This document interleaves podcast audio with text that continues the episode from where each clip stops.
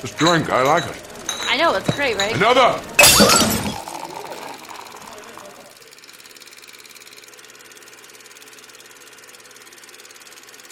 What's going on, everybody? Welcome back to another edition of Film on Tap, where we've got the tap that never runs out. I'm back doing the hosting duties here. I'm sure Andres is thrilled with that after the last episode, even though that was one of the most entertaining switches we've ever done on the show.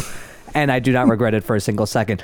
But before we get things going on today's episode, I have a little bone to pick with Andres and Nancy here because we had an Oscars pool. And in that Oscars pool, I won by a pretty solid margin. And as a result... Listen. Look, I don't need any back talk. You've already lost. You're in the loser's pool. Accept your fate. I don't need the sass. You have now accepted your fate as losers. You're winners in my book, but you're also losers in this situation. And you had to do a shot of a liquor you do not care for. So we're going to start with Nancy. What, spirit of the devil are you taking in today? So this is cherry vodka, which sounds delicious at first, but no, I'm thoroughly convinced, back in the day when they thought alcohol was actually medicine that could help your ailments, I'm pretty sure this is what that is. It tastes disgusting. And I'm just going to test because he had some with me one time and it's disgusting. I'll be willing to bet that that's the same bottle from New Year's. Oh, it is, because I'm not fucking drinking that gross stuff if I don't have to. Oh, my word. Well, man. I'm hearing a lot of talking. I think it's time that you take that shot, so... All right. Oh, I didn't know if me and Andres were doing it together, but... No, you're going to go first. I'm milking every ounce of this, so... Okay. All right, let's do this. Okay. Okay. I'm ready. All right. You got this. Oh, okay, that's right. You had to hold your head back to Maybe holding your nose might have helped you a little bit, Nancy. I love that she's taking the shot. And she's like, "No, we got this. We got this." I was like, what the fuck? It tastes like head. Oh my! I have never in my 28 years on this earth have I ever seen someone hold their own head back as they were taking it tastes like Robitussin. See, that's so disgusting. That's the one thing about waking up every day. You're always going to see something new. So thank you for that. Thank you for that gem on this fine day. I have Andres, a little tear in my eye. Andres, it is now time for you, good sir. What are you doing a shot of today? Well, I'm not doing a shot. I actually just took some of my roommates' Basil Hayden's, and is fancy. A Kentucky straight bourbon whiskey. And as it says right here, it is artfully aged in the Kentucky hillside, and it is a smooth 90 proof. Beautiful. So it should go down real smooth. Oh, well, we might be stuck here drinking for the entirety of the episode because I poured myself that much. Poured yourself a nice little glass. You can't do the slow burn though. You got to take like a big chug. You have to do like No. I'm going to do a chug, but it's going to take me the rest of the episode to finish this. Okay. All right. Okay. So that's fair. All right. Cheers. All right. Go for it. Don't forget the head support if you need it. Yeah, you got to remember that head support. Oh, yeah, look at that joy. Look at that joy on your face. Just that's what you get. Oozing from every pore. Yeah. So delicious. Grow some hair on your chest. Grow some hair on your knuckles. Exactly. Well, now that that's out of the way, now we can actually take a nice deep breath in and start our show. So today, we've got some fun topics to talk about. And first, we're going to dive in a little bit of movie news. And it was recently announced this past week that there's going to be a reboot of The Crow. And this has been long in development, and we're finally getting it. And starring in our lead role is going to be Bill Skarsgård, Pennywise himself. So this news, I think, came out on April Fool's Day. So a lot of people thought it wasn't true. So, a lot of different sites actually just say this is not a joke. This is actually happening. So this is indeed a news story that is factual. So what did we think about this casting choice or just about the idea of a Crow reboot in general? Let's start with Nancy. You still recovering over there? A little bit. I haven't eaten dinner, so I feel all warm and tingly already. What are you doing? Why do you always do this to yourself? You'd never eat, and then you drink, and then, after the show, you're like, I don't know, man. I fucked up. I'm starving. My bad. It's the timing, you know. I don't have time you gotta to cook learn. Shit. You're not a good learner. No. It's fine. But anyway, I think White Claw will fix that problem. That's what I'm sure. Yeah, so remedy to every situation. More booze. Yeah, you know, hair of the dog. Remedy of life. Anyways, what do you think about this? Yeah. So I sadly have not ever seen The Crow, which well, you need I know to fix is a that. I know. Yeah. I know it's a faux pas. Need to eat. Need to watch The Crow. Need to drink a little more. It's on my to-do list. But Bill Skarsgård, freaking love him in the It movies, so I'm excited to see more of him. I can't believe we haven't seen him since those movies. He's so good. Like, where have you been? Mm-hmm. So I'm excited to have him back. He's been around. He's been around in very small things. The last thing I remember seeing him in was him puking acid on people in Deadpool 2, which was fantastic.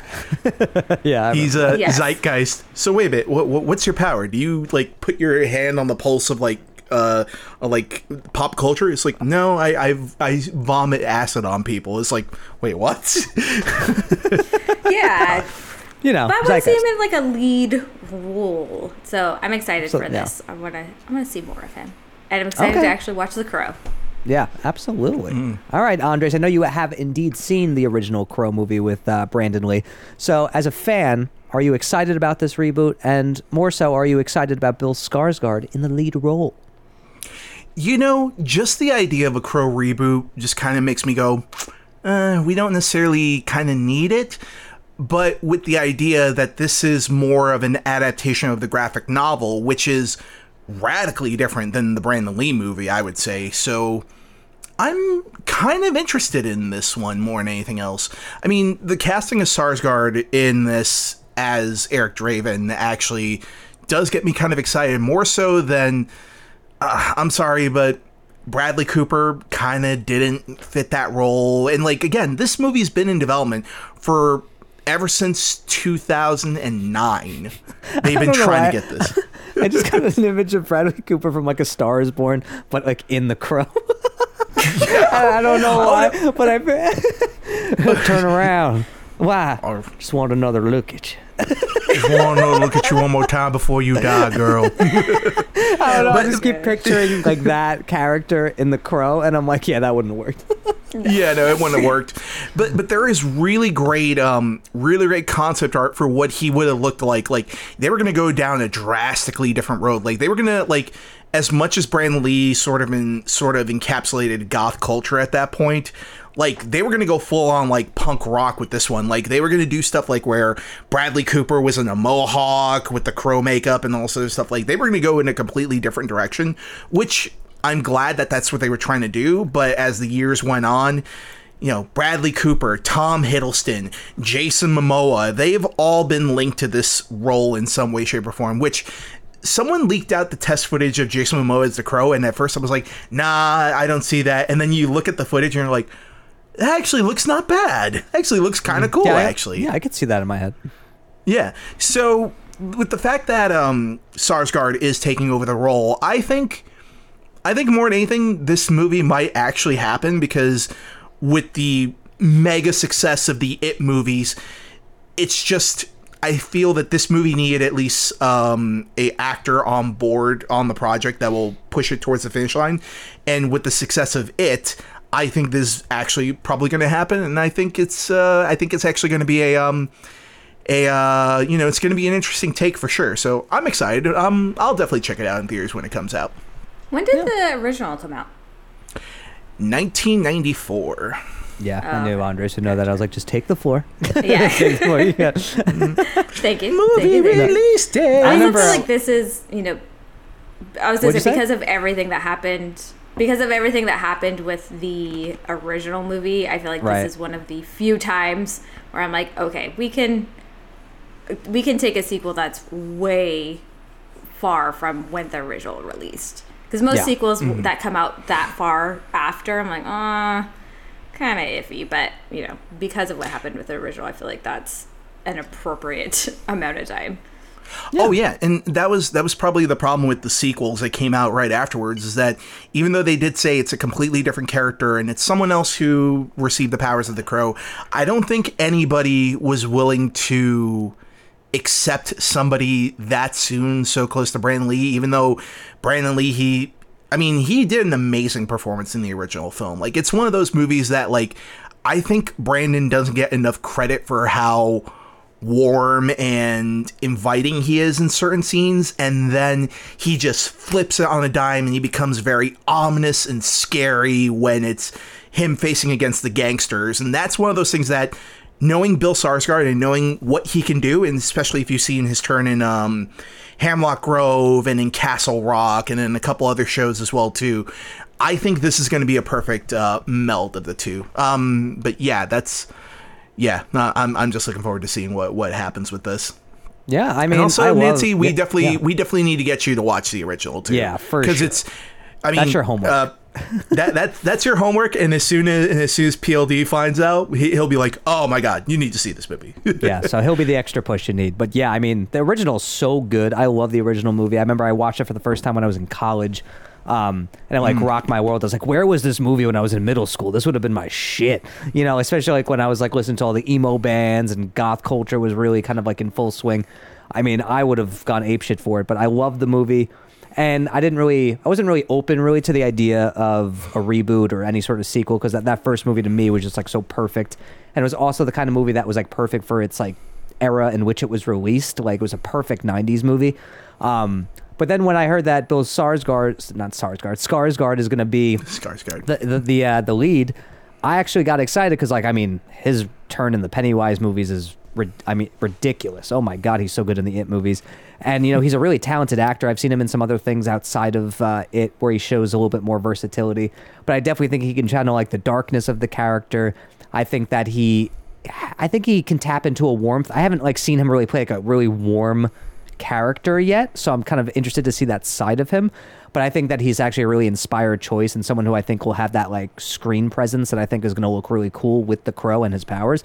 So yeah, I mean, I'm pretty excited for it. I'm definitely looking forward to seeing if it actually does go forward and that we actually get this movie. And I think it's interesting that I think Rupert Sanders is going to be directing it, who did like Snow White and the Huntsman, and I forget what other movie he did, but he's an okay director. Like he's fine. Like it's sure. Okay that you've forgotten all the other stuff, because the other one that he directed not too long ago, Ghost in the Shell. It was Ghost in the Shell, and you were just like. Yeah, I knew he did something else. I was like, yeah, and that wasn't that great either. Yeah. So we'll visually, see. It was pretty stunning, though. Yeah, I think visually it was fantastic. I think visually the movie is going to look good, but as for the story and the character work, who knows? But I'm still cautiously optimistic about it. And now we're going to be shifting gears to the big trailer that came out this past week for a movie that has been delayed so many times it makes my heart hurt. And it makes me cough. And that is the new trailer for Top Gun Maverick, which is finally, hopefully, hitting theaters at the end of May for Memorial Day weekend. This, you know, I think was set to come out in 2020. I think it was set to come out or something like that, right? It was supposed to come out in 2019, right? Yeah, really? 2020 summer 2019. Yeah, I think it was summer. Sorry. The trailer came out in 2019 in the summer, and then it got bumped up to summer of 2020 because they're like, okay, we need a little more time to finish it, to sort of push it over to the finish line. Yeah. And then it got delayed again and again. Oh, but not by like time years. I got so angry. Yeah, it only got delayed by like a couple of months in like small increments every time, and then you're just like, wow, they were overly optimistic by just pushing it a few months. Oh, it was so annoying. But thankfully, you know, we have a trailer to kind of cement the fact that this movie is indeed coming out. So this is our like big final look at the movie before it hits theaters. What do we think of this final trailer, or what I would assume would be the final trailer? Let's start with you, Andres. All right. Well, having seen this trailer, I went to go see Ambulance this weekend, and one of the trailers that premiered in front of it was Top Gun. And the thing is, when I saw Ambulance, I saw an IMAX. So you get a big sense of the scale of how they shot the film, because Top Gun is essentially being used with like this like revolutionary new camera system where they actually stick IMAX cameras on the side of the fighter, on the fighter jets and all that other stuff. So like when you see that footage on a screen that big, it's just like you're just like, holy crap. It feels exhilarating. It's exactly the type of movie that you want to have come out in the summer to get you excited for movies all over again. And having said that, as far as the presentation goes, awesome. Can't wait to go see it. See it in IMAX. I will say, this is going to be an interesting case where I think this is sort of being more marketed more towards the fans of Top Gun and Tom Cruise more than anything else, because half of the audience, when I saw that trailer, half of the audience was like, oh my God, this is amazing. And then the other half, you can tell by the youngsters, they were just kind of like, what the fuck is that? Yeah, what's that supposed to be all about? Well, what's this? I mean, but so far, everything about the trailer really gets me excited. The one thing that's still kind of just is like biting on tinfoil for me is like watching Miles Teller in it, because he's like, I don't know why, but it feels like he's trying so hard to come off as intimidating and so hard to come off as like, my dad did it. My dad trusted you. I'm not going to do the same mistake. And Miles Teller with that mustache, he just kind of looks like a guy that if you meet him over at a bar, you never accept a drink from him. He just looks so odd and so off. So that tracks. I don't know. Yeah. Everything else about the movie, I'm very excited for. I'm not necessarily the biggest Miles Teller fan, but I'm willing to give the movie a chance, and he might win me over by the end. Who knows? Maybe when we're reviewing the movie a month from now, I'll be like, you know what, Miles Teller, you got me. You're good. But everything else about this, I'm super, super excited for, and it's about damn time that the movie came out. All righty. So someone's a little bit excited over there. All right. How about you, Nancy? Now, have you seen the original Top Gun? I have seen the original Top Gun. I actually really love the original Top Gun, but I haven't seen it in years, so I'm definitely going to have to rewatch it before I watch the second one. Oh. Now, me and Andres agree pretty much on everything, except Miles Teller. I was thinking when I saw the trailer, I was like, you know what? Miles Teller with a mustache is not something I... Oh, no.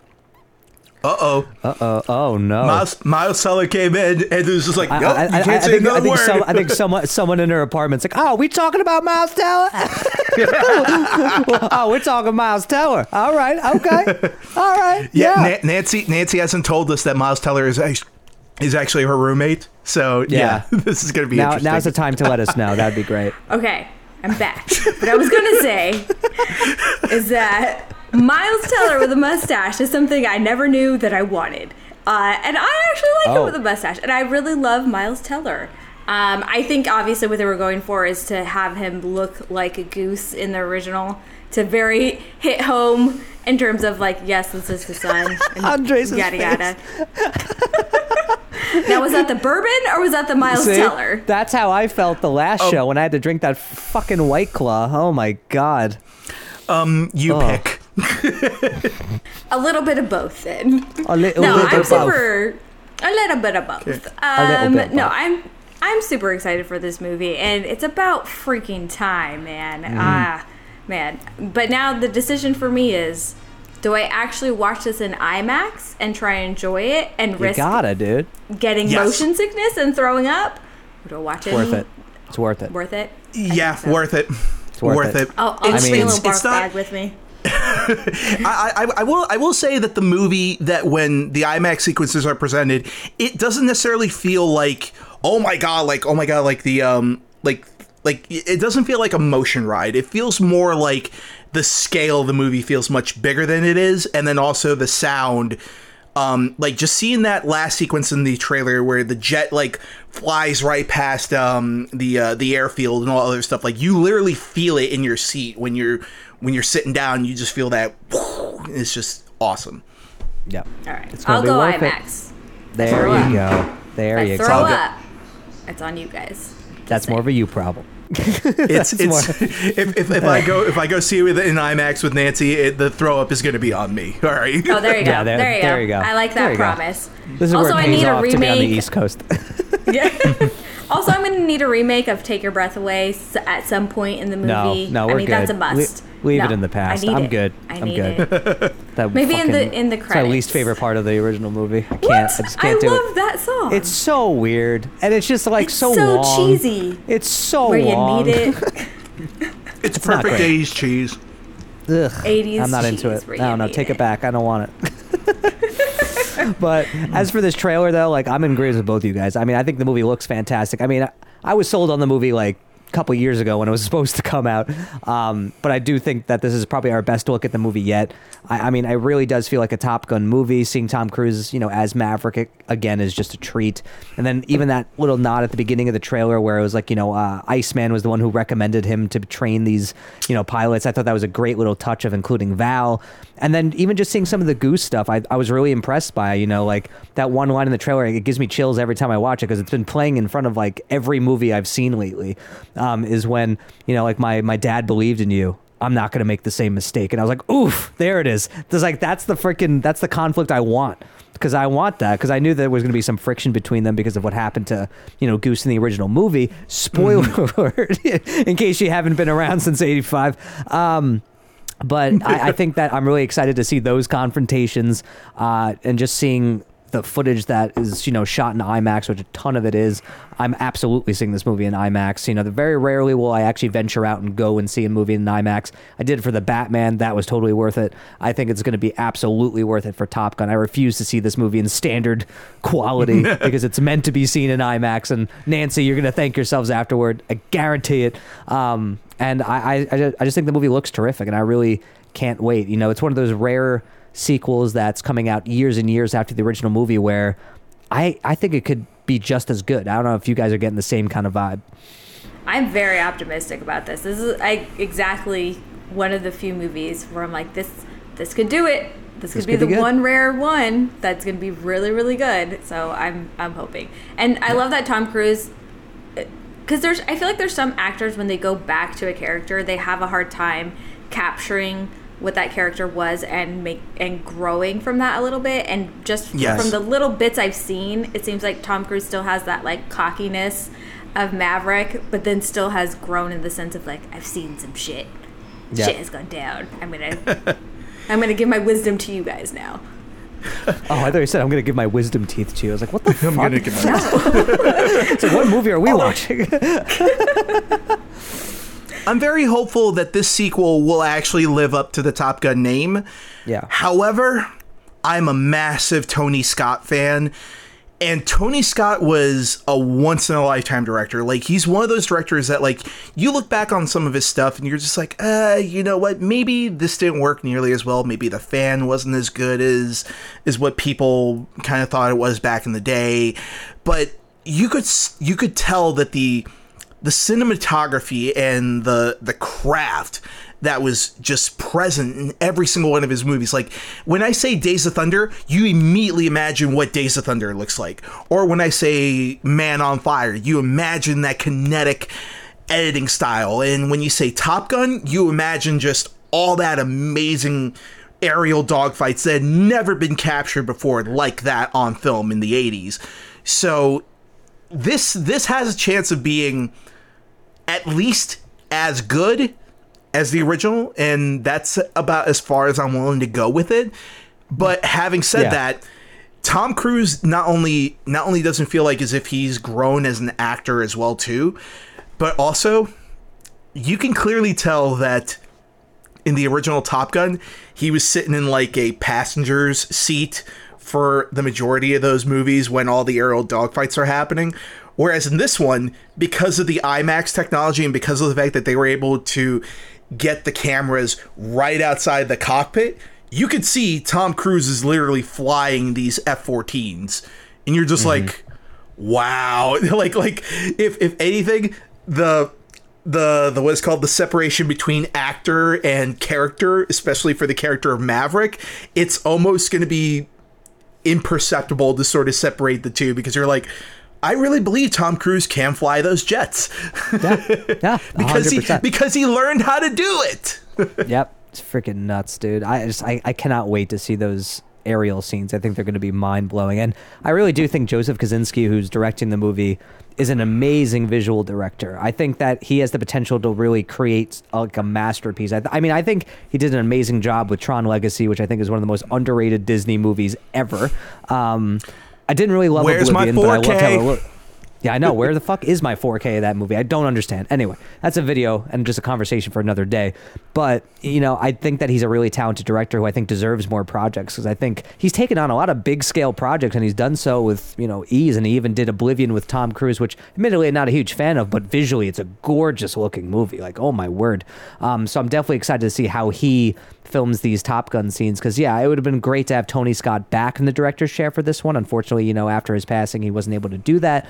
But I think Joseph Kosinski is a pretty damn good replacement. So I'm definitely excited for this movie. And, you know, speaking of Top Gun, it did play in front of a movie we all got a chance to see this weekend, and that was Sonic the Hedgehog 2. You know, we were all fans of the original movie. It was a big, pleasant surprise for us all. We all enjoyed it. So we were all kind of collectively looking forward to this sequel. And now that we've all seen it, it's time to discuss and spoilers. You know, so obviously if you haven't seen Sonic the Hedgehog 2, there's going to be spoilers going forward. So if you haven't seen it, I would fast forward through this part of the episode or come back to it after you have seen the movie. But let's get this conversation going. Nancy, what did you think of Sonic the Hedgehog 2? It was a lot of fun. This one you could definitely tell was geared towards a little bit more towards the kids than the first one was, but that was totally fine. I think it was a lot of fun, and Jim Carrey was just hilarious. And the soundtrack to this was freaking amazing. They had so many songs in there, and I was like, heck yeah. Even the very, very small part with Dr. Robotnik when he's in the, like, I don't know, what do you call it, the little robot thing.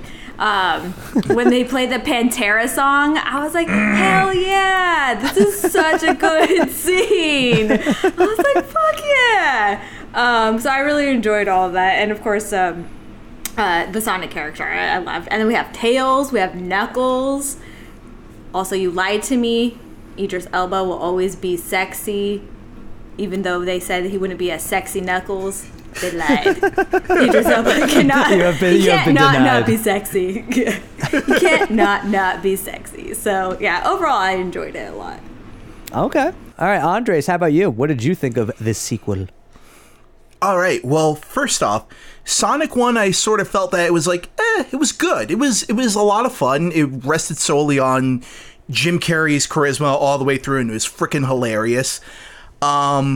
This one, I feel that this is most definitely a sequel that far surpasses the original for me. And arguably, you can make the case that this might actually be one of the best video game movies of all time, actually.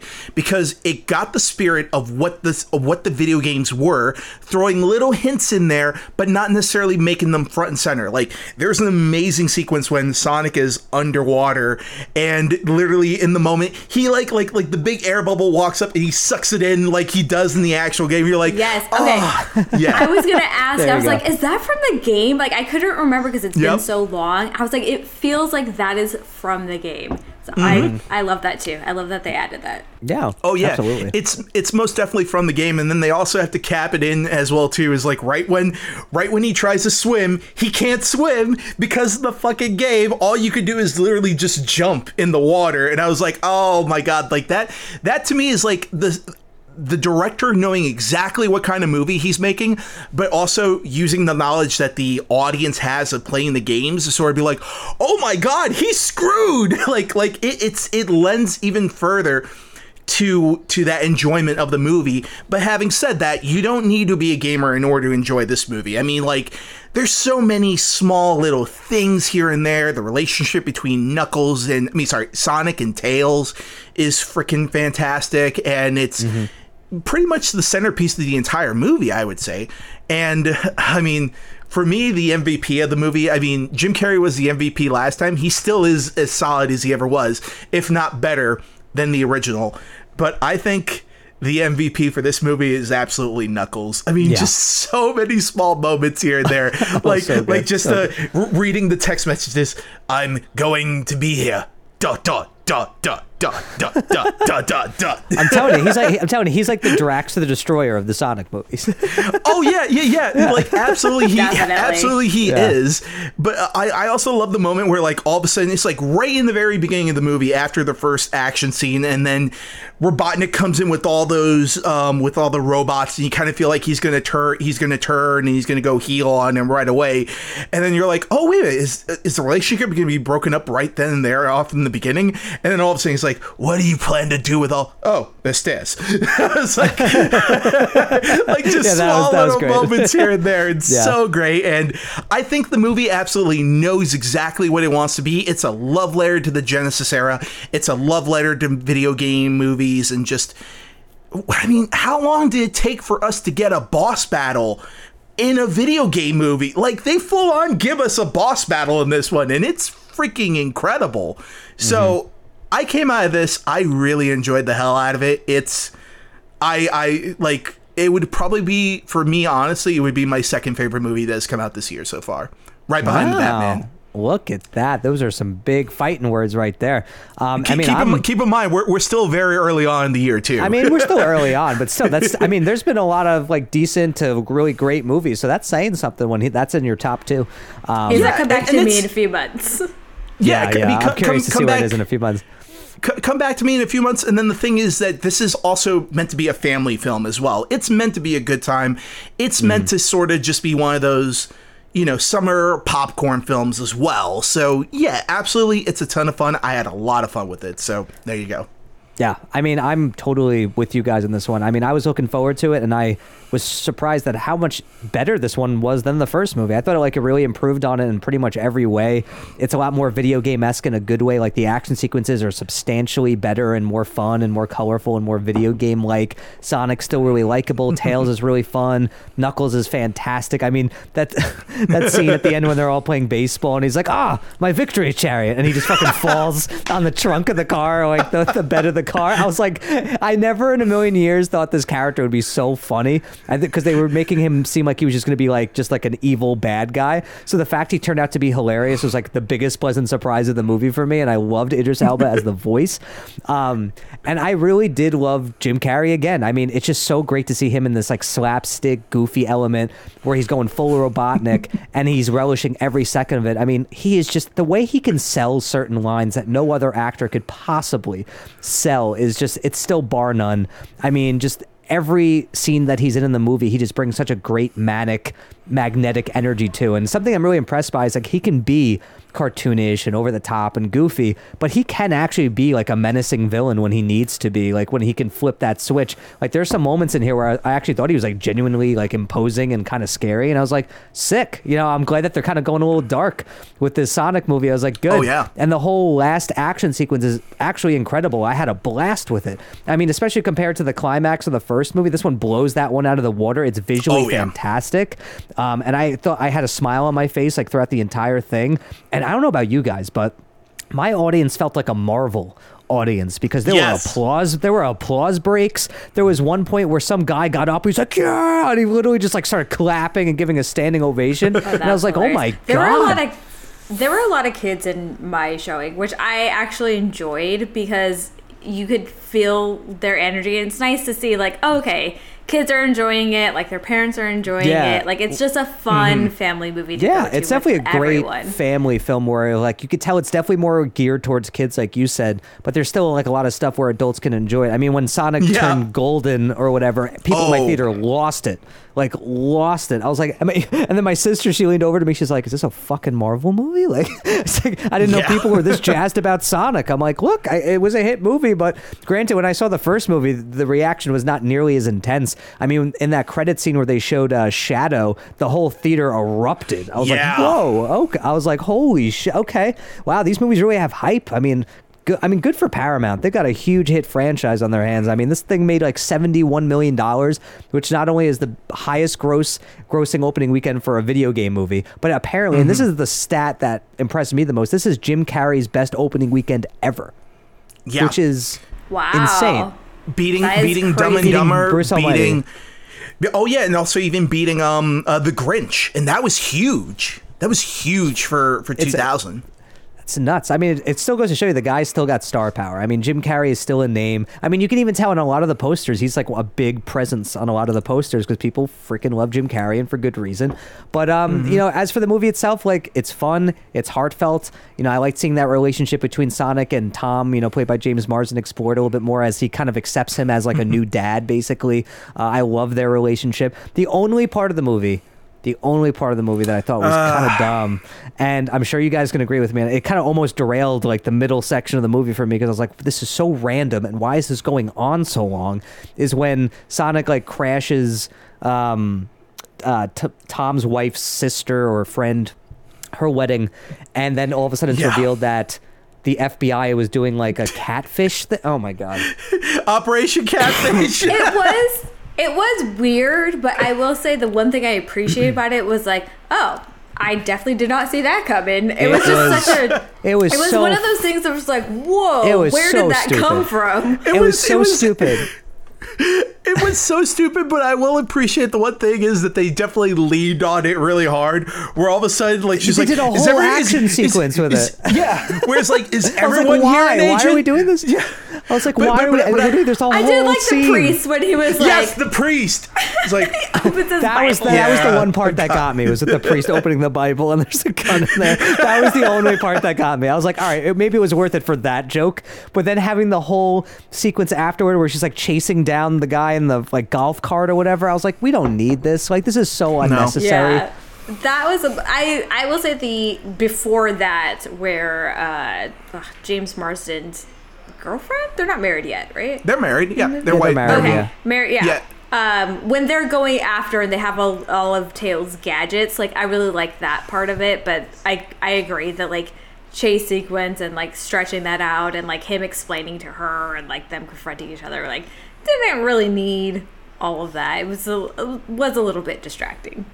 Yeah. I mean, did you guys have any other issues with it? Was that the only thing that stuck out for you?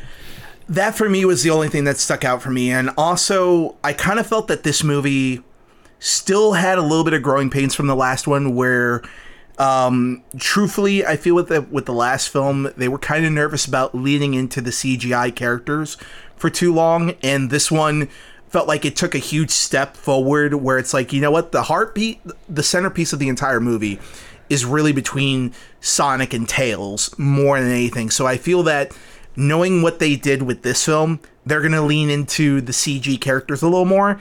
And now it's proven that they can actually carry forward the movie. So I think we're going to get a little less of those human moments in the in potentially the third film, but I still do hope we still get more of Tom and more of his wife as well too. Yeah, I actually was missing them in this movie. I really miss Tom. I really like James Marsden as that character, so I was like a little bit bummed that he wasn't in the movie as much, but I like that he came back for the finale where he's like willing to die with Sonic. He's like, look, everyone I care about's like right here, like, you know, I'm not gonna leave you alone. I was like, oh Jesus, like it's like such a nice warm hearted relationship. Yeah, that was and like nice. Yeah, like in the first movie I didn't necessarily see like the father relationship, but in this movie they really like sold it to me where I was like, oh yeah, absolutely, he's kind of like this makeshift dad. And then, you know, basically at the end where Sonic, you know, essentially accepts him as a dad, and, you know, he totally, you know, Tom is just over the moon about and loves it and really just wanted Sonic to make friends, and like, you know, he had his wingman. I don't know, it's cheesy stuff, but it's great stuff. I don't know, for me I was like, I love this stuff, I'm into it. And I think that might have been one of the things I was a little bit not iffy on. It just felt like they were trying to stretch, or like the relationship Sonic was building were stretched a little bit thin in terms of like with James Marsden and then Tails, and then he also had this thing going on with Knuckles, so like that kind of thing. I felt like they just weren't quite delving into just one of them, which again, I mean, it ultimately worked out, but I felt like they were trying to find their footing a little bit in terms of like which relationship we're going to actually like delve into. I think for me also there was a lot of pop culture references, which I typically don't like in a movie. There was one though that was really funny. There was one that I thoroughly enjoyed. Was it the Ghostbusters one? Oh no, it wasn't that one. I like the Ghostbusters one was mine. I love that one. Oh. Oh, the Ghostbusters one. Which one was yours, Tom? Mine was the one where I forget what led into it, but then Sonic goes, "Oh, it's like The Rock and Vin Diesel," and then literally some person in my theater erupted, and I was like, honestly, that was a really unexpected and that was a good one too. No, it was so weird. The whole theater was dead quiet, and then he said that line, and I just heard some adult man go, "Ha ha!" And I was like, "That's everything." I was like, "It was worth it just for that." My favorite of all the references, and you can hear it in the audience. Anybody who knows how much I love Parks and Rec, there's a moment where all of a sudden he just goes, he pulls out the John Ralphio, and it was so hilarious because everybody in our audience, you could hear it scattered, laughing, where it's all these are Parks and Rec fans. They all know exactly what's up. Yeah. Oh, I forgot about that one. That one was really good. That was such a treat. That was one of those that was totally shoehorned in for Parks and Rec fans, but I was totally about it. I was like, yes. Yep. If you know, you know. Yeah, It's clearly a glowing recommendation from all three of us. And I guess to close out the Sonic segment, if there is a third film, which is pretty likely at this point, what would you want to see in a third Sonic movie? Oh my God, from what we're already getting a hint at the end of this movie, I just want to see Shadow just be a badass, and I want to see that entire backstory and that relationship build up where, for anybody that doesn't know, Shadow is actually the character that Robotnik's... Here's the thing. Shadow is actually the character that Robotnik's grandfather actually finds and has been doing experimentations on. And that's the reason why when Robotnik sees Sonic in the first film, he sort of has this surprise look, but then also he's very just oh.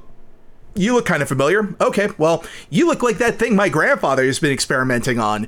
So I want to see more of that backstory delved into in the sequel, and I sort of want to see a little more of that Sonic Adventure 2 aspect of Shadow the Hedgehog come into play. No, it's again being incredibly of a geeky dork right here. It's just all going down a path, and I just want to see more of Sonic, Knuckles, and Tails all together. And again, we have Team Sonic form at the end of this, so I just want to see them cause a massive havoc and chaos in the sequel. And also I want to see more fun action scenes like we did in the beginning of this film, where it's there's the botched robbery, and instead of Sonic stopping the car, he actually just takes a freaking drill, a freaking power drill, and uncouples all the bolts of the car to the point where there's nothing.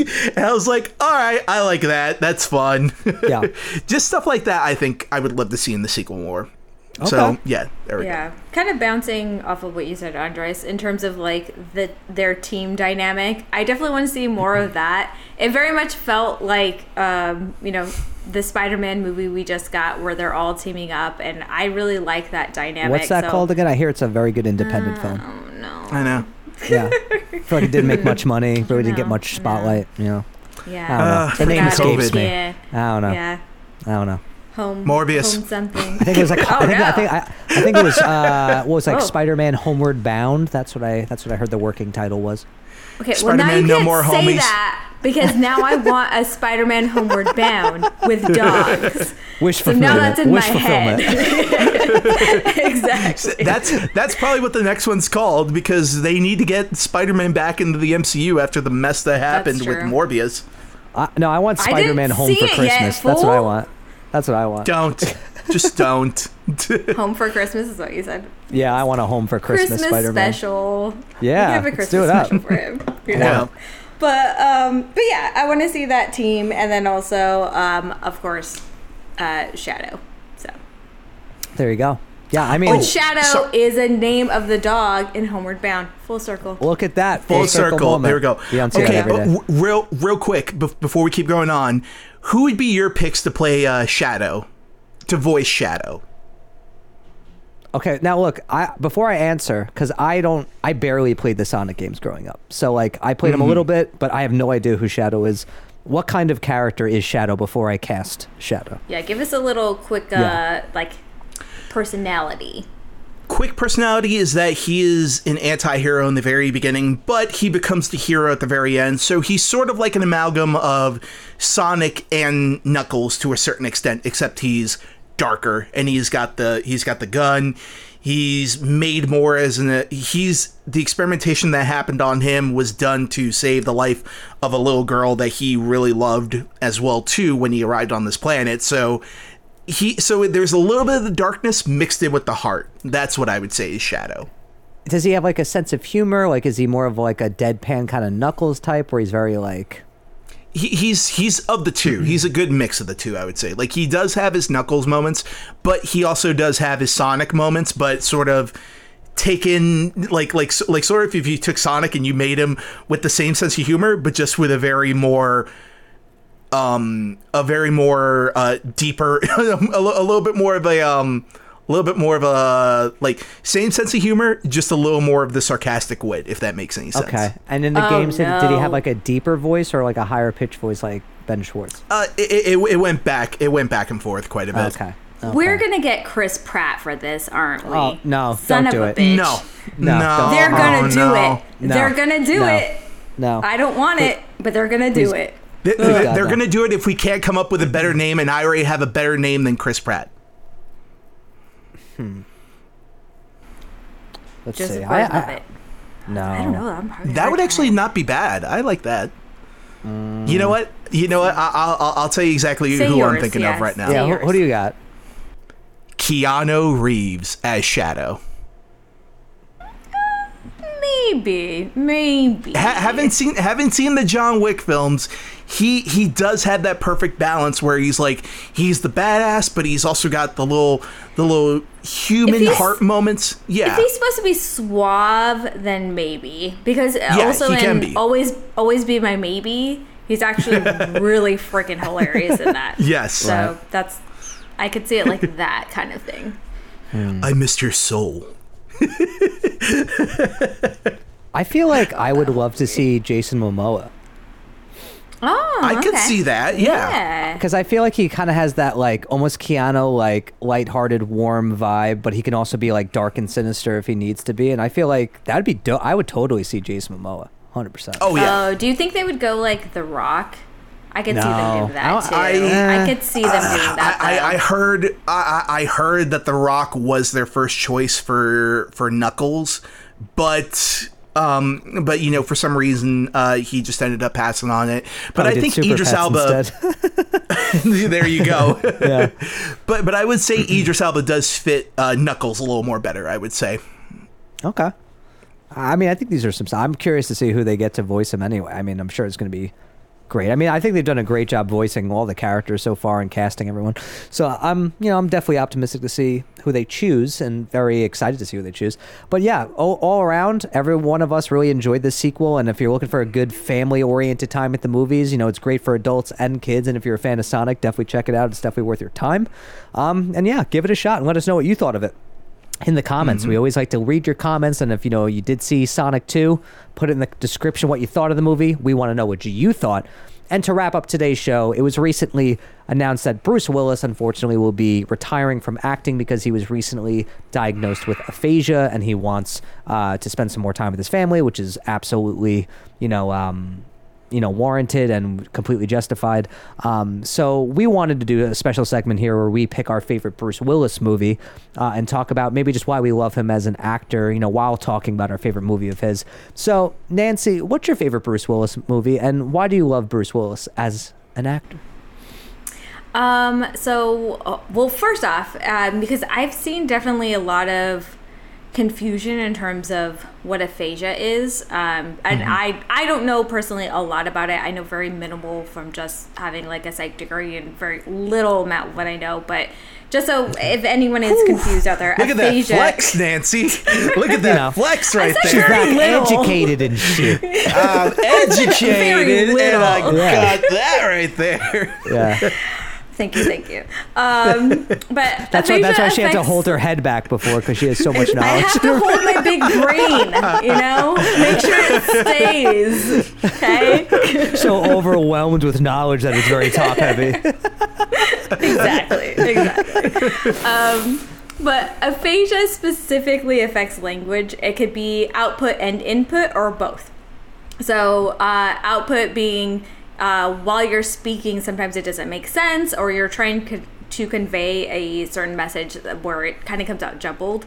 Also input, so not quite understanding what people are saying, which obviously for an actor, that's going to greatly affect you. So if you're trying to run lines that you've tried to remember, it can come out jumbled. And obviously I don't know specifically what Bruce Willis was struggling with, but you know, there's a lot of misinformation out there. So just so everyone knows, aphasia specifically affects language, either input, output, or both. And in terms of Bruce Willis, obviously Die Hard is always going to be a good movie. But I just feel that this list, I mean, would this list just be like every movie except Die Hard? Be like that. That's right, exactly. Like we gotta like put Die Hard aside because that's like a given. My pick isn't Die Hard, so I didn't have trouble. My pick is okay. Good. My pick was Die Hard, but I would choose whatever came in second place. There you go. Okay. All right. I was trying to think of a very unique movie that, you know, because due to his aphasia, that it's something that was very dialogue heavy, just to show that he is such a great actor. So my two picks were, off the top of my head, Armageddon and The Sixth Sense. I went with Armageddon just because I feel like it has such a good range for him. In terms of that emotion, you have the like kind of action, you have the emotional part of it, you have like comedy in it as well. Armageddon is a movie I can throw on at any point in time and watch it beginning to end and enjoy it just as much as I did the first time I watched it. So. I recently watched that for the first time. Oh, really? Yeah. Oh, yeah. I had always seen like little bits and pieces. I enjoyed it, surprisingly. I thought I was going to fucking hate it, if I'm being honest. I thought I was, because it just sounded so dumb. Just the idea of like oil drillers being chosen to go to an asteroid and blow it up. That's fair. I couldn't wrap my head around the concept. I was like, all right, Michael Bay, justify the plot of this movie to me. And because I was recently, before seeing Ambulance, I was like watching some, you know, Michael Bay movies, ones that, you know, I hadn't either A, seen, or, you know, B, wanted to rewatch a little bit. And, you know, I hadn't seen The Rock either, so I watched that for the first time. Loved both of them, honestly. What was that face? No. I'm just like, oh, you didn't see The Rock either. That's a great double feature. I'm just like, ooh. For someone who has never seen that, I wish I could rewatch those movies again. That's what that face was. No, it was a great double feature, not only because the two complement each other so well, but it was like a great like way of seeing how Bay evolved from The Rock to Armageddon, since there was only like a year gap in between those movies. So, I mean, the fact that he was able to make that movie as entertaining as it was, given the plot, was really commendable. And even for a movie that was, you know, released in, what was it, 97 or 98? Mm-hmm. It was 97? No. It still holds 98. 98. The special effects still hold up really well. It's a really well-made movie. It wasn't as Michael Bay-y as his later movies where, like, you know, there's lens flares everywhere and there's, you know, low-angle shots and strippers and all that stuff. Like, it just felt a little bit more restrained. There are strippers in Armageddon. Don't forget. Briefly, there's strippers. Briefly. Yeah, but not as much. Yeah, not as much indulgence as in like Bad Boys. Let's put it that way. But yeah, I really enjoyed it. Not to cut you off, Nancy, but I was like, you know what? They probably don't know I just watched this for the first time. So yeah, I enjoyed it. I love hearing that. I have to hear how you thought of the last scene though, where he like rips the patch off and like sticks it on him. Like I thought that was great. I love that whole. And that last exchange between him and Ben Affleck, it actually really worked for me. I was like, I don't know if I'm going to feel the emotion of this. I don't know. But I was like, no, by the time it got to that scene, I did. And I actually liked Ben Affleck in the movie. That was back in his like young, cocky days. But I enjoyed him in the movie, too. Yeah. Speaking about Armageddon, if anybody is a really big fan of Armageddon, I highly, highly suggest this is one of those things where it is kind of a weird thing to try to find. Try to find the original Criterion edition of Armageddon, because that commentary the commentary track. Oh my God. It's legendary. It's legendary because it's one of those that the entire cast and crew, they are like 100% just very honest about the movie that they made. And even Ben Affleck has some great stories about even when you're even the questions that you're asking where it's like, wait, if we're oil drillers, wouldn't it make sense to train astronauts how to drill instead of doing it the other way? And then all of a sudden Michael Bay just goes, shut up, Ben. Shut up, Ben. Just do your job. Speaking of a 4K we need, like what? Like why do we have a 4K of that? Or The Rock? Like where are the Bay 4Ks? I love movies like that where it's just like, you know what? This is so ridiculous. We all know this is ridiculous. And somehow we still make it work. Like it was such a good movie and that has a lot of emotional moments that you don't think you would be that invested in when you're talking about like, you know, oil drillers going to space. It was a shockingly fun movie. Which I'm sure when me and I don't know about you, Andres, I saw it around the time it came out. So, you know, being younger, I'm sure the plot was an easier sell for me at that age than being a full-grown adult and like oil drillers going to space. But yeah, I would pick that in terms of one of my favorite Bruce Willis movies. I just think it's so fun and he's fantastic in it. And I think just it's sad that he has to walk away from acting, but I think it's very honorable that he is so honest and, you know, forthcoming about his condition and realizing that, hey, I need to, you know, be with my family at this time, and this is something I can no longer do. And, you know, just doing what he has to do. And so I think it's great that we're appreciating him. And I really love Armageddon.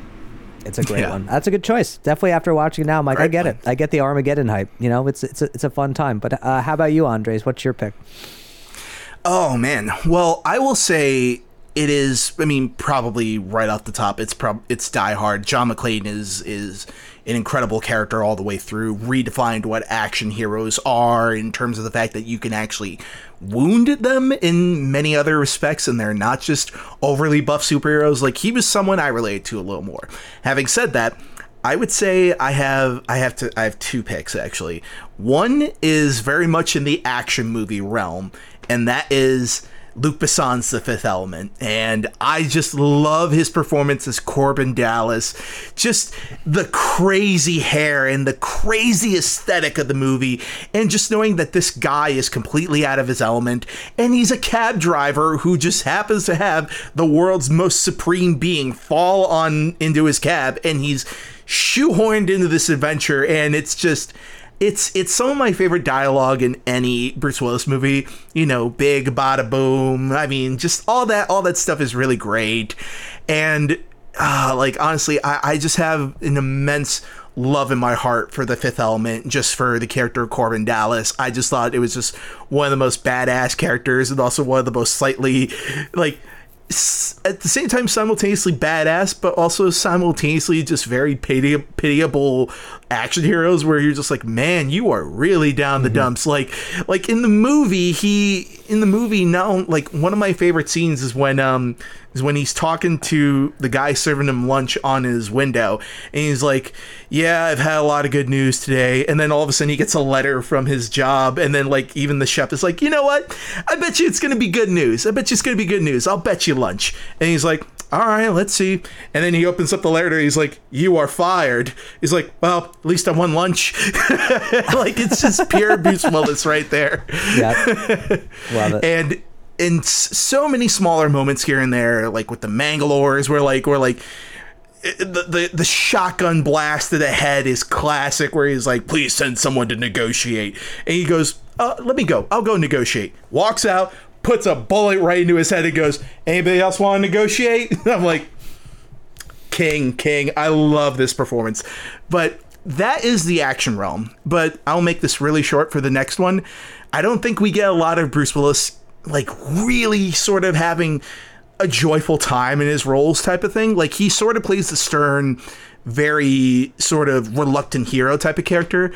And I will have to give a shout out to his role as Mikey in Look Who's Talking, because it just feels like he's having so much fun. Thank you. Oh my God. I wanted to say that one, but I was like, oh, where does this, you know, I love this movie. Sorry, not to cut you off. No. I love this movie so much. It's a good time. You know what? I like the movie first that two. Probably it probably taught a lot of people about sex as well in the in those beginning sequences. Yeah. Oh yeah. I'm sure it did. So ridiculous, but I love this movie so much. They're so good. Yeah, it just Look Who's Talking sort of made me just wonder if I sound like I am right now. What did I sound like when I was a kid? Like you, like who was the big actory like voice that I got when I was born? Like, you know what I mean? Mm-hmm. I mean, he has really touching. He has really touching moments in the second one too. When there's a scene where he like suddenly realizes he's been a jerk to his baby sister Julie, and they play "Jealous Guy" by John Lennon, and he's like talking about it. That scene always makes me tear up just because it's so sweet, and I think Bruce Willis just does such a good job voice acting in those like very sweet moments, and then also portraying like, you know, a young child and, you know, this childlikeness. So yeah, I love this movie so much. Oh yeah, I mean, so great. I mean, Bruce Willis, like, I miss those days where he really kind of showed like a wide versatility. I mean, I'll pick two as well, since like I feel like, because there's different facets to Bruce Willis. I think there's like a softer, more sentimental side to him, and then there's like the action, everyday, wise guy kind of guy. I feel like those are like his two best qualities as an actor. So for my action entry, I'm going to also agree with Andres on this one, Fifth Element, like 100%. Yeah! And honestly, I like it more than I do Die Hard, and Die Hard is like one of my like go-to unbelievably good action movies. But Fifth Element, I like rewatched that movie countless times growing up. It's a movie that my dad and I bond over. You know, we talk about it every now and again. Anytime it's on, we'll always like put it on and just have a great time with it.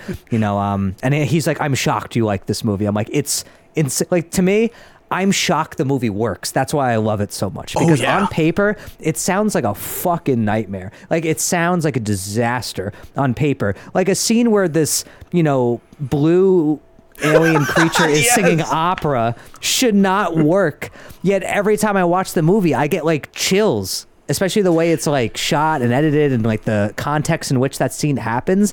It's like it gives me, I literally just got chills. Look at that. I literally just got chills just fucking talking about it. It's such a great... there are far few characters that come off as badass in a fight sequence like Leeloo does in that particular scene, and also synced up with, like you're saying, synced up with the opera as well too. That should not work, and it works beautifully. That whole movie should not work, but it works amazing. And it showed Bruce Willis's star power. Like, he's funny, he's great in the action scenes, he's got that gravitas that you need. I loved his relationship with Leeloo. The whole movie is just so amazingly watchable and rewatchable, and it's, in my opinion, one of my favorite sci-fi films, and what I think is one of the best sci-fi films, just full stop. I just think it was one of the best movies of the 90s. I felt like it never really got the credit it deserved. Now it's starting to get like that cult following and a lot more love, thank God. But in terms of like a Bruce Willis movie, that's the one I think about. I smile. It reminds me why I love Bruce Willis as an actor. 100% love that one. And then coming up with a second choice, it's tough because I like seeing that sentimental side to him, because he absolutely can deliver that. So it's a tie. It's a tough one. It's a tough call. I really loved his performance, surprisingly, in Sin City. I think that I never knew that he would be such a great like noir lead until I saw that movie.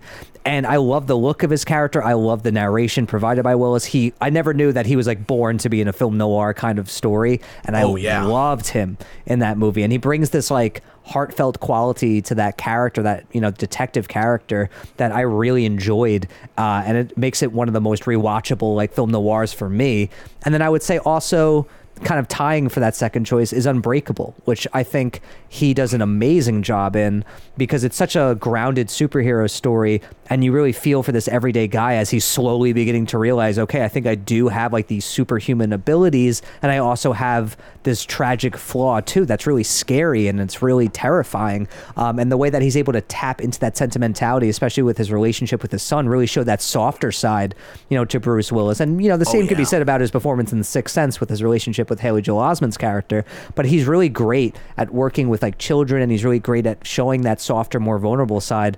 So seeing those two sides of him, I feel like those are, in my opinion, his three best performances. And I'll even throw Looper in there for good measure, because I thought that was like his best performance in years at that point, because it felt like he was asleep at the wheel for a while, and then Looper came out and I was like, all right, Bruce Willis can act, he's great. It kind of reminded me how good he is, but I'm really sad to see him go. I mean, it's understandable, obviously, but for me, the one thing I would have loved before he retired was a good Die Hard movie. Just a good one, you know, to make up for the shitty A Good Day to Die Hard, just like a good John McClane film. But alas, this is where we are. But I don't know, that's just where I fall. I don't know if you guys feel similarly. No, I'm right there with you. I would love one more redemption Die Hard movie, but you know what, there will always be the first three films for me for Die Hard. I actually enjoy the fourth one. I enjoy the fourth movie. I do enjoy the fourth one, but for me, the first three sort of feel like a complete trilogy, if that makes sense. Yeah, I feel that by the time I got to Die Hard, Live Free or Die Hard. His brain broke for a second. He's like... It literally broke for a second, because here's the thing. And then he did this like downturn, like he was like pulling down his glasses, like "Live Free or Die Hard." Is it "Live Free or Die Hard"? No, because here's the thing: is I saw the fourth Die Hard movie. I saw it in Colombia, and it was called Die Hard 4.0. And then I'm like, what's? And I was like, what's Columbia's the title of this year? Columbia's messing you up with these titles, man. Yeah, dude. I know. Zombieland 2. Mm-hmm. Exactly. Yeah, for sure. Oh man. But I mean, I'm trying to think like a little closeout question with Bruce Willis. You know, I just kind of answered in saying like, oh, you know, what's one more movie you'd want Bruce Willis to make before, you know, he retired, if you were able to have that come to fruition. So for me, it would be a good Die Hard movie, because I would love to see John McClane given like a great send-off movie where it felt like good, especially to make up for the last movie. But do you guys have like a pick for you? It doesn't have to be Die Hard. It could just be a kind of movie maybe you want him to make again. Like, anything come to mind? I think, honestly, I really like because obviously action, Bruce Willis is what we typically go to. But I really do like those movies where it's like Look Who's Talking, or what was the one where it was like the younger version of himself? Looper. The Kid. Yeah, Looper. Yeah, Looper. No. Oh, no. Disney's The Kid. Yeah, The Kid. It's literally called The Kid. He made more than one of those Looper, movies. Duh. I read the fun one, the like, you know, comical one. Looper's fun, kind of. Just the one where his younger, just the one where his older self is not trying to kill his younger self type of thing. Yeah. Exactly. But I would like to see something like that as well. Also, shout out being the bunny in North. I will always remember that movie. I love that movie so much. Wait, wasn't he the lead voice in Over the Hedge? Am I going crazy? He was one of them, I think. Yeah. I think he was like the main voice, and I was like, this movie was shockingly decent. Yeah. I like to say shockingly decent. Yeah, because I went in with such low expectations. I was like, this is totally a phone thing, and I was like, he's having fun.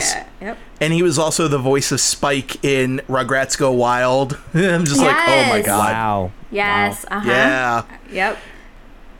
No, you're right. So he was RJ. Yeah. In Over the Hedge. Gotcha. Yeah, okay, so I think he is the lead. Okay, cool. There we go. Boom. Look at that childhood knowledge. Study session brought to you by Film on Tap. Yeah, there you go. Just look, crank this out at parties, people. No one's going to give a shit, but you will. So that's all that matters. So you want him to do something a little bit more like fun, like a Look Who's Talking, or something a little less like serious? Yeah, absolutely. Okay. How about you, Andres? Oh, man. See, if you'd asked me this question 5 years ago, it would have been, I want to see a sequel to Unbreakable. I want to see a sequel to that. And we got it, and not only did we get a sequel to that, but we also got a really great follow-up to it with Glass. So, I mean, I thought you were setting me up for like, oh, you hated it, because I actually enjoyed both of them. No, yeah. I really loved them. I liked them too. Yeah, I thought they were both really solid. Okay, cool. Cool. I know. But my default answer for Bruce Willis, like, what do you want to see Bruce Willis do? Because he's a staple of the action genre and all this other stuff. So it's like, you know, you ask what would you like Arnold Schwarzenegger to do? I want to see Arnold do one more sci-fi action movie, or like, you know, what do you want to see Van Damme do? I want to see him do another cheesy martial arts movie type of thing. I want to see that. But with Bruce Willis, it was always just, I want to see the sequel to Unbreakable, and we got it. And right now I'm just kind of like, I have everything I ever wanted from him. I just want him to live a happy life. Just want him to be happy, all right? I just want him to be happy. But if I was to be answer. Like, I just want to be happy. But if I could choose any movie, like another follow-up to something, I mean, like, again, I would love to see him do something along the lines of Look Who's Talking as well. So, yeah, I'll have to piggyback off of Nancy's answer. All right. I think these are all solid choices. I think we can all agree Bruce Willis is a one-of-a-kind kind of actor, and we're sad to see him go. But we wish him nothing but health and happiness and some nice quality time with the family. But he will be missed. That about wraps up today's show. I hope you guys enjoyed the episode. I hope that you enjoyed listening to it or watching it, whichever you decided to do. And of course, before we go, we always like to shout out our little social media content. This way you guys can follow us on the social media in between episodes. So Nancy, where can the fine people find you on social media? You can find me at PL_Band-Aid on Instagram and Twitter. Yes. Sorry, the shot is kicking in. Full, like, now? Very hard right now. I see. And then you can also find me on the Video Chronic quizzes. And then also I did recently a commentary, I guess you could say, for movie battles over with the Flying Cow, as he is known in FCL, Clay, as he is known outside of the FCL. So I'll be putting a link to that on Twitter soon when that comes out. Awesome. Andres, hit the people with your 1,000 social media entries.